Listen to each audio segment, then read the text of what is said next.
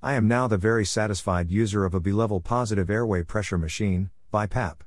I fought against this for years, preferring to use a mandibular advancement device, MAD, instead so I wouldn't be tethered to a machine.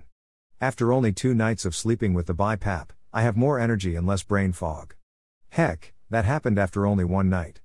I wonder just how much of the low energy and high brain fog that I was attributing to chronic kidney disease was really from not enough oxygen and too much CO2 in my lungs. Whoops, here I am jumping in at the end again. Maybe a reminder of what a MAD is would be the logical place to start. This is what I wrote in the book of blogs Moderate Stage Chronic Kidney Disease, Part 2. The MAD forces your airway open by advancing your lower jaw or mandibular. If your air passages are restricted, you're simply not getting enough air into the lungs. After well over two years, my sleep apnea started becoming worse instead of better, even when the MAD had been extended as far as it could go to keep that airway open. Laughing over here, it sounds like an instrument of torture. It isn't. You're probably wondering what this has to do with CKD. I used my baby, what is it and how did I get it? Early stage chronic kidney disease to find out. The first mention of the lungs was in an explanation of your nephrologist's RAS. Then came the review of systems, RAS, the lungs were referred to with questions about coughs, shortness of breath, and dyspnea. That does still leave us with the question of why the lungs were covered at all in this examination for CKD. According to http www.ncbi.nlm.nih.gov pubmed 20676805, one of the National Institutes of Health sites, sleep apnea can raise blood pressure, which in itself is one of the problems of CKD. It can also result in glomerular hyperfiltration. The chart below is from their site. Notice eGFR declines is one of the results. These three areas are the most important to us as CKD patients, which doesn't mean the other effects should be ignored. What was missing for me was why it was so important to get as much air into the lungs as possible. Live Science at http colon slash slash www.livescience.com slash 37009humanbody.html was able to help me out here. The lungs are responsible for removing oxygen from the air we breathe and transferring it to our blood where it can be sent to our cells.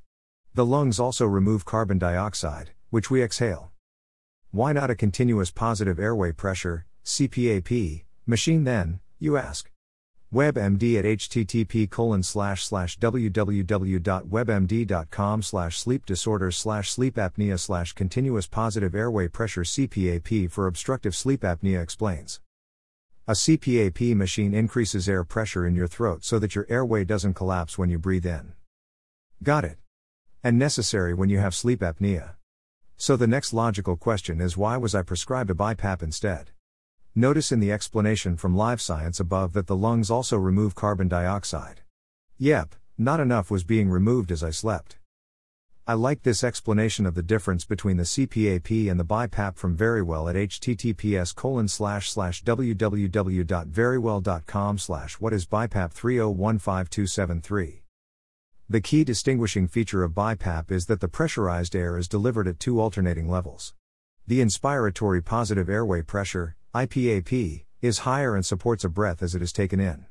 Conversely, the expiratory positive airway pressure, EPAP, is a lower pressure that allows you to breathe out.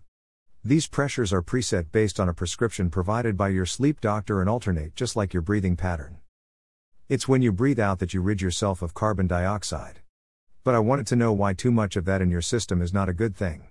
I was delighted to find this scientific, yet understandable, albeit older, Posting by then PhD candidate Shannon Devaney at http www.madsci.org slash post slash archive slash 2005 to 061118758011.gb.r.html.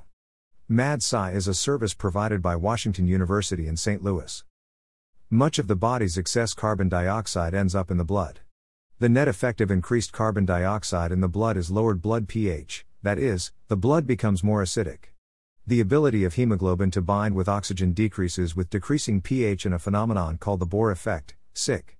Because of the Bohr effect, increasing CO2 concentrations indirectly reduce the oxygen carrying capacity of the blood. Carbon dioxide can also react with parts of the hemoglobin molecule to form carbamino compounds. The formation of these compounds directly reduces the ability of hemoglobin to bind with oxygen and therefore also reduces the oxygen carrying capacity of the blood. So, In these two ways, indirectly by reducing blood pH and directly by reacting with hemoglobin, carbon dioxide can reduce the ability of our blood to carry oxygen to tissues throughout the body where it is needed. It's a good thing, then, that the excess carbon dioxide in our blood diffuses into our lungs, where it leaves the body when we exhale. Except in my case, it wasn't. Hence the BiPAP to help me out. If the results of the last two nights continue, it seems I needed an awful lot of helping out. And I didn't know it. So far today, I have booked a combined 70th birthday cruise to Cuba for Bear and me, conferred many times by phone and text with my wonderful sister in law, Judy Peck, mentioned several times in Slow It Down CKD 2015, about cabins, insurance, land excursions, packages, etc., then gotten back to our travel agent with our decisions, spoken with three different doctors and two labs, communicated with three of my daughters, contacted our donation center for pickup, and scheduled several maintenance jobs for my house, and I'm not tired. I haven't yawned once. I could learn to like living like this. By the way, between Medicare and my secondary insurance, this is not costing me a thing. Oh, goody, more money for our birthday present to ourselves. Until next week. Keep living your life.